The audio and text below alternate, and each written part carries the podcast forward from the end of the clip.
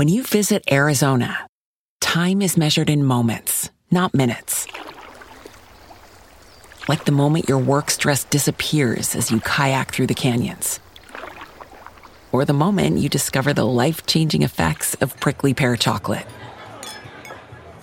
But nothing beats the moment you see the Grand Canyon for the very first time. Visit a new state of mind. Learn more at hereyouareaz.com. What's the easiest choice you can make? Window instead of middle seat? Picking a vendor who sends a great gift basket? Outsourcing business tasks you hate? What about selling with Shopify? Whether you're selling a little or a lot, Shopify helps you do your thing, however you cha-ching. Shopify is the global commerce platform that helps you sell at every stage of your business. From the launch your online shop stage to the first real life store stage, all the way to the did we just hit a million orders stage? Shopify's there to help you grow. Whether you're selling scented soap or offering outdoor outfits, Shopify helps you sell. Wherever and whatever you're selling, Shopify's got you covered. Sign up for a $1 per month trial period at shopify.com slash try. Go to shopify.com slash try now to grow your business, no matter what stage you're in. Shopify.com slash try. You're about to listen to the second and final part of a two part episode of Frightful, exploring a little known case of witchcraft in Springfield, Massachusetts. I first learned about this tragedy in the fantastic book, The Ruin of All Witches by Malcolm Gaskill, which I highly recommend. It's the 17th century, and Hugh and Mary Parsons have moved from England to set up life for themselves in the new world of New England. Yet, as the precious of pioneer life build, so do the tales of witchcraft and demons. And now, Hugh and Mary's relationship has become so toxic that they are accusing one another of witchcraft. This is a story of Mary and Hugh Parsons, the witches of Springfield.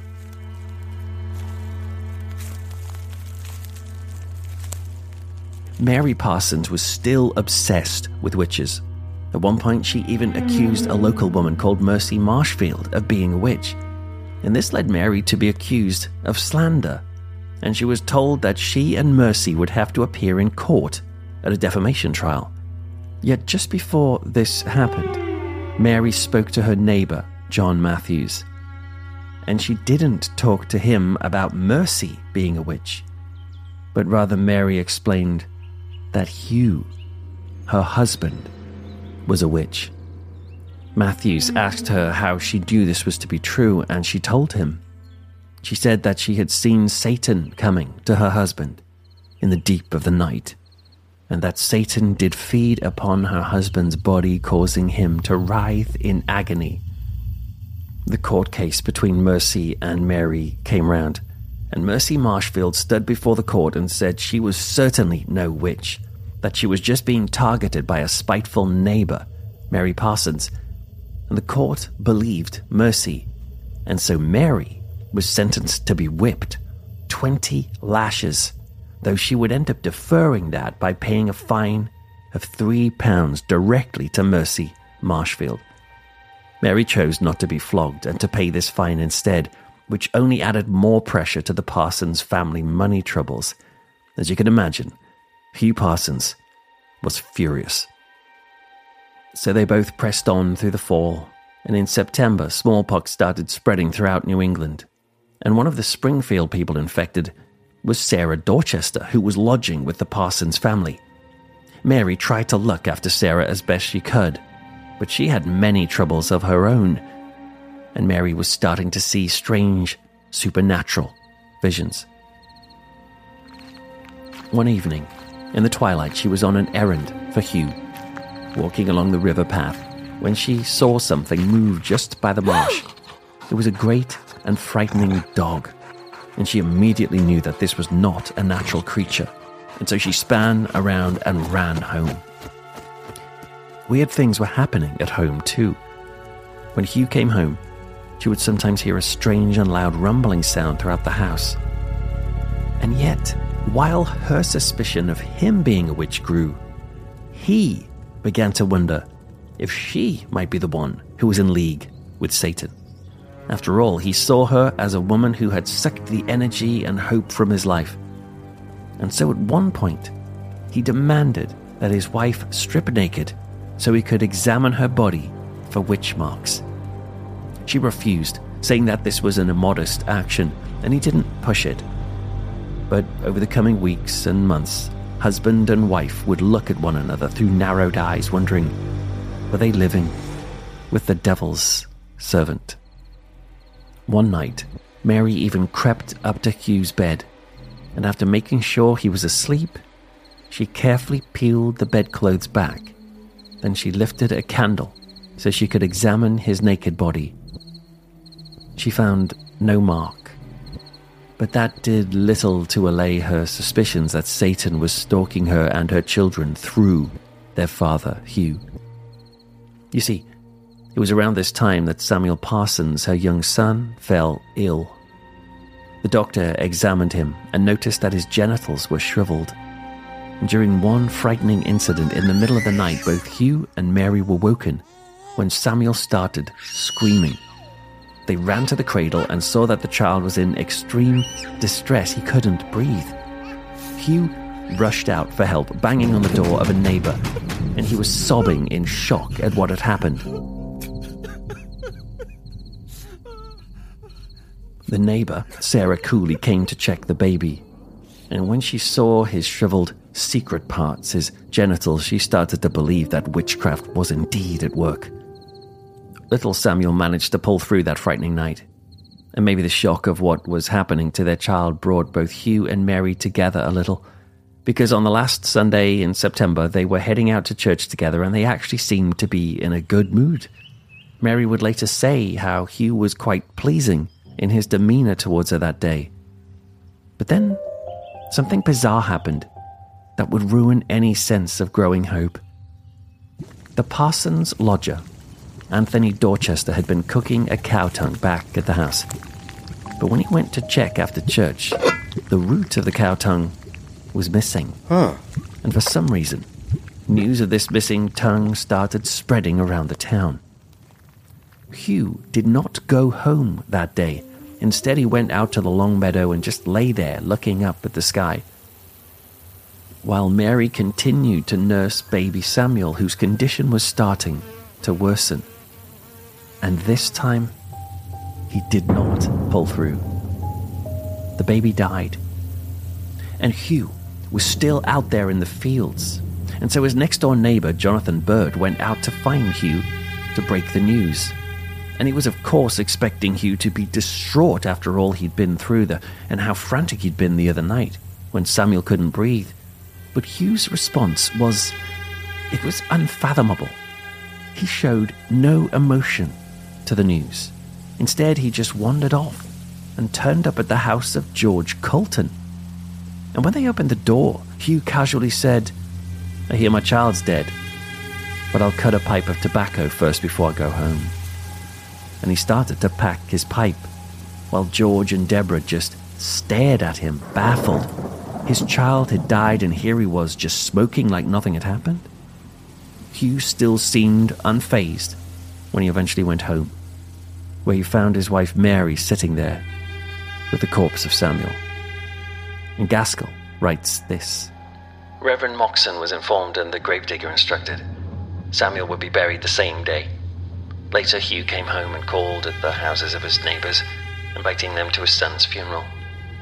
Wrapped in a linen shroud, the tiny body of Samuel Parsons was carried the length of the main street followed by his parents and mourners. No bell tolled. The town could not yet afford one. And at the graveside, Moxon followed the Puritan custom of quiet meditation. There was neither prayer nor sermon. The bundle that was once a life was lowered into the hole and earth shoveled in. Samuel's grave would have its simple memorial a slab of Welsh slate, as some New Englanders chose would have been a slice of home for Mary. But these were inexpensive imports. Her son would have wood, which would blacken and rot, or sandstone, quickly weathered away by storms and frosts. And so a child was dead. And then, just three days later, there was another death in town. Sarah Stebbin. And a few weeks later, Sarah Dorchester, the lodger, she died as well. And the people of Springfield could not get over the way Hugh had responded to the death of his son. Not to mention all of the weird incidents of blood filled milk and strange visions of boys in the night. And over quiet, paranoid, firelit nights, married couples would say out loud what everybody was thinking. Hugh Parsons was not only a witch, but he was killing people with sorcery, and so devilish was his heart that he wouldn't even shed a tear after murdering his own son. Over the coming weeks, more rumors of witchcraft and demonic activity were spreading not only in Springfield but all across New England. The folk horrors that had gripped the old world had well and truly arrived in the new. And then, one day, Mary Parsons was with some others in the town when she announced that her husband Hugh had bewitched her and was able to hear whatever she said.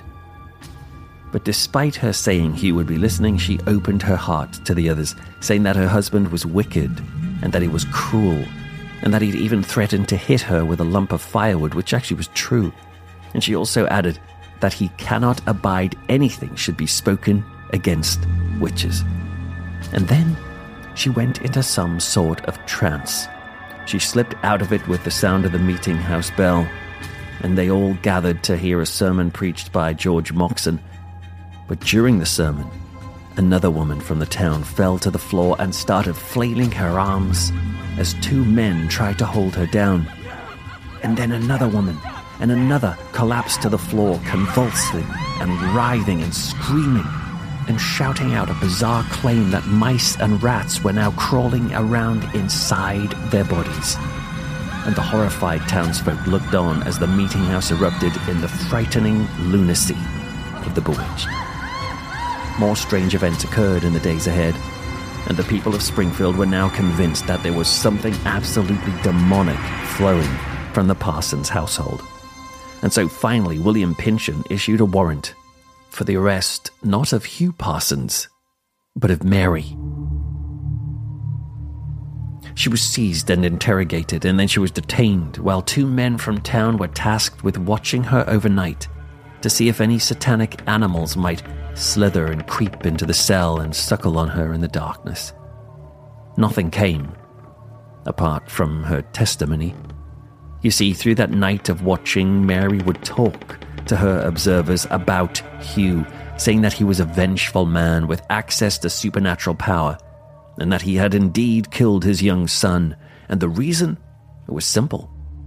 He did it so that Mary would not have to take the time to look after him, so that she could be freed up to get working in the maize fields. The next day, Mary Parsons was brought before William Pynchon, the leader of the town, and other friends and neighbors came to say that Mary was right. Hugh Parsons was a sorcerer. And after hearing the tales of curses and visions and threats, Hugh Parsons was arrested that same day. And a woman from the town called Anne Stebbins saw him being marched by the authorities across town, and she cried out, Ah, witch, ah, witch! And then she collapsed. Later, Anne was sitting in her home when she became fixated with the fireplace and she was convinced that there was something hiding inside there, up in the chimney.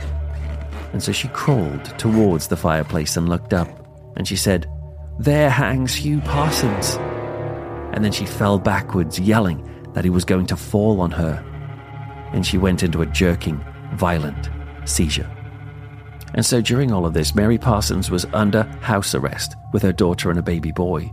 Hugh Parsons appeared before the court and he had to answer all of the accusations of curses from scary visions and missing cow tongues to cursed milk. But the thing that really worried the court was this way he had reacted to his son's death. Today, we might have said that Hugh Parsons was simply in shock, but back then they saw it as a sign of demonism. And the evil continued to rage in the Parsons house, because while Hugh was on trial, Something awful happened back home. They'd already lost baby Samuel, but now their son, Joshua, died. Everybody in town was convinced that Mary Parsons must have killed him while sitting at home, and when she was accused of it, she did not deny it. and so the town register recorded his death as murder at the hands of his mother. Eventually, Hugh and Mary would be standing in court together, and the people of Springfield would watch the horrifying and frankly depressing sight of a husband and wife vigorously accusing one another of witchcraft.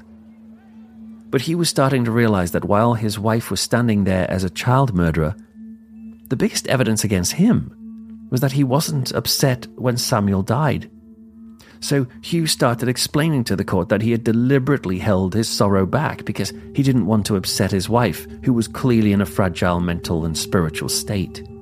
And he didn't want to act unmanly in front of his neighbours, so he had kept his tears in deliberately. And so Hugh was put in the position where he basically had to make the case to the court that he actually loved and cared for his dead son, Samuel. And he was very eager for the neighbours to share how distraught he'd been on that first night when Samuel couldn't breathe when he had been sobbing and crying looking for help. This trial became so complex that it was time to move the proceedings to somewhere better equipped Boston. And so at sunrise on the 24th of March, Mary and her husband Hugh sat together in a cart, both with their hands tied, and they were taken to Boston jail, which was known as a place of despair and anguish and then the court proceedings began in a bigger and more established location. And with that move came a change in perception. The folksy superstitions that had terrified the Springfield residents came across as less credible here in Boston. And people were more skeptical about the witch claims, or at least they wanted much stronger proof of witchcraft. And finally, after all the evidence was presented, the jury retired to deliberate and then they delivered their decision to the foreman who read the verdict out in court. For Mary Parsons, on the count of witchcraft, she was found not guilty. There was, they said, insufficient evidence of sorcery. However, on the second count, infanticide, she was found guilty, and she accepted the guilty verdict, and so she would face the gallows. But she never got there. Gaskill writes this of the year 1651.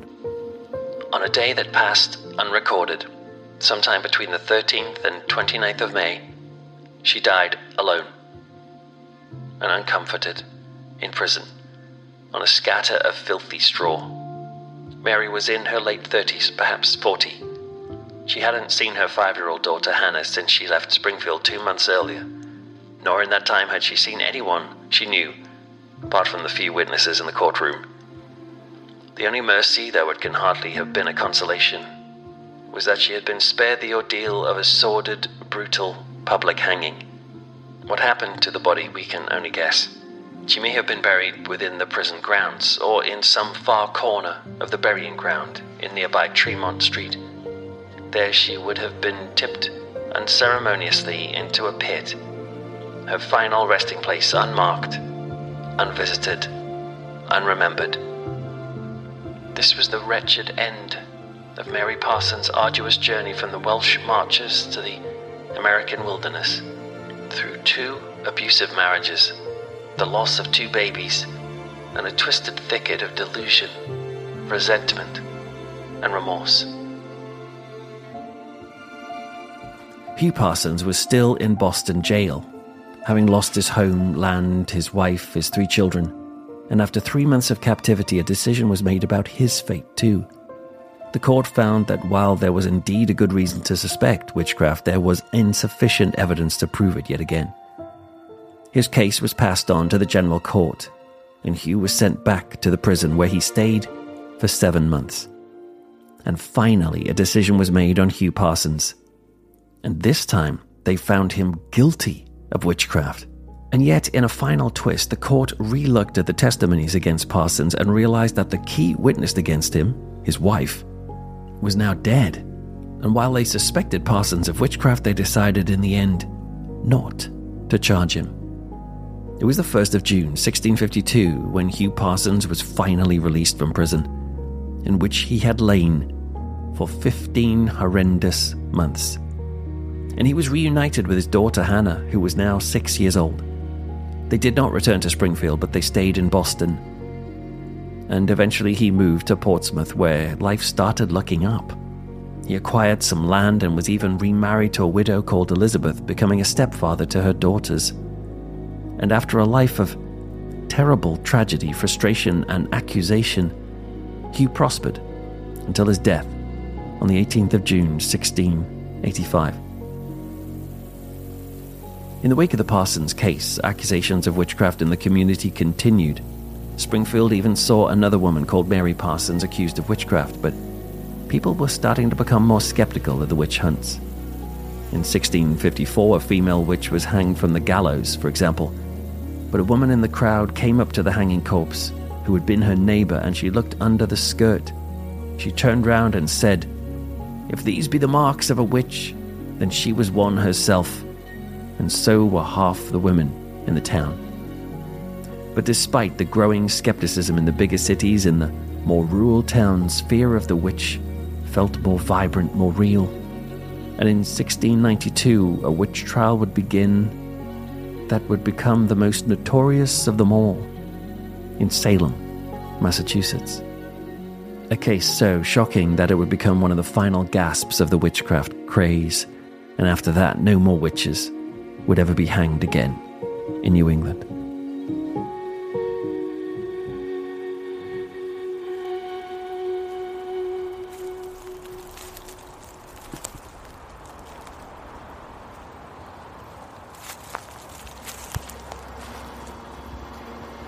Our lives are built on stories.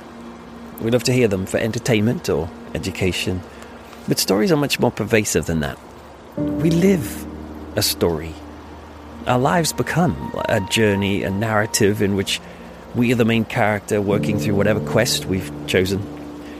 Like Mary Parsons, who, after being abandoned by her husband in Wales, saw a new story for herself in the exciting new world of America. And yet, as we write the stories of our lives, we cannot help but cast the characters. And some are heroes, but there always tends to be a few, or maybe at least one, enemy. For those early settlers in America, their story had an enemy out there in the woods. The Native American Indians with their strange and seemingly blasphemous religion and beliefs. But have you noticed how, as we paint our stories, we're not always content with an enemy out there? Sometimes we start to cast them much closer to home. Hugh and Mary Parsons moved to America, and that took incredible faith and courage and resilience. And then they found one another in Springfield. And in this backdrop of a strange new world on their wedding day, married before God, they dared to hope that they might be writing an exciting new chapter of their story.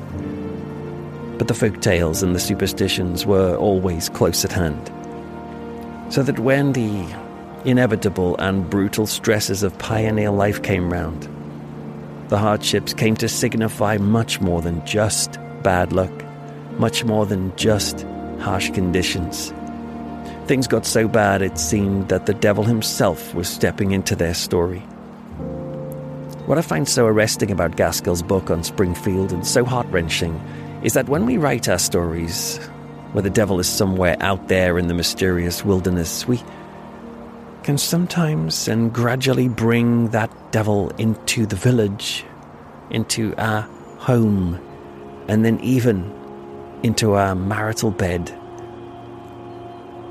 There are many moments in Gaskill's book that have stayed with me, but I think the image that haunts me the most is the idea of Mary Parsons sneaking up to Hugh's bed at night sneaking a look under the covers to see if he had the witch's mark. And the thought of him doing the same to her, demanding that she strip off her clothes to reveal her mark. The thought of those sorts of exchanges just leaves me so. So heavy hearted. Especially when you see where the seeds of these suspicions and the painting of one another as witches would lead to to them both being transferred to the Boston court in the same horse and cart, perhaps thinking, how did our story end up here? And then for Mary to be tipped into an unmarked grave and forgotten. How important it is, then, to have historians like Gaskill who care enough to uncover and unravel these historical stories, which of course become all the more poignant because at some point along the line, we remind ourselves they're not stories. They are real people. A real man, a real woman, real children, a real house. And as we leave Springfield tonight, perhaps we do so with a word of caution that as we write the tales of our lives, let's just be aware of how easy it can be to miscast the devil into our stories. I'm Peter Laws, standing alone in the British woods, and you've been listening to the story of Hugh and Mary Parsons, the witches of Springfield.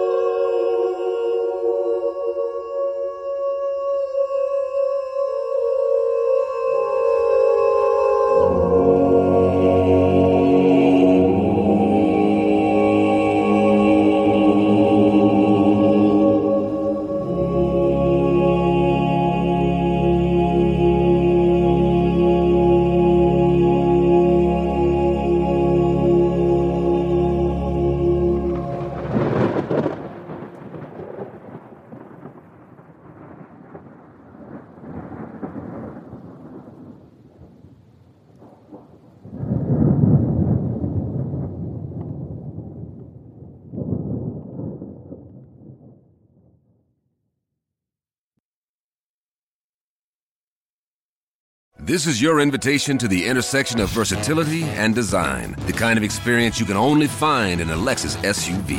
A feeling this empowering is invite only. Fortunately, you're invited. Experience the versatility of the complete line of Lexus SUVs and some of the best offers of the year on select models at the Invitation to Lexus sales event, now through April 1st. Experience amazing at your Lexus dealer.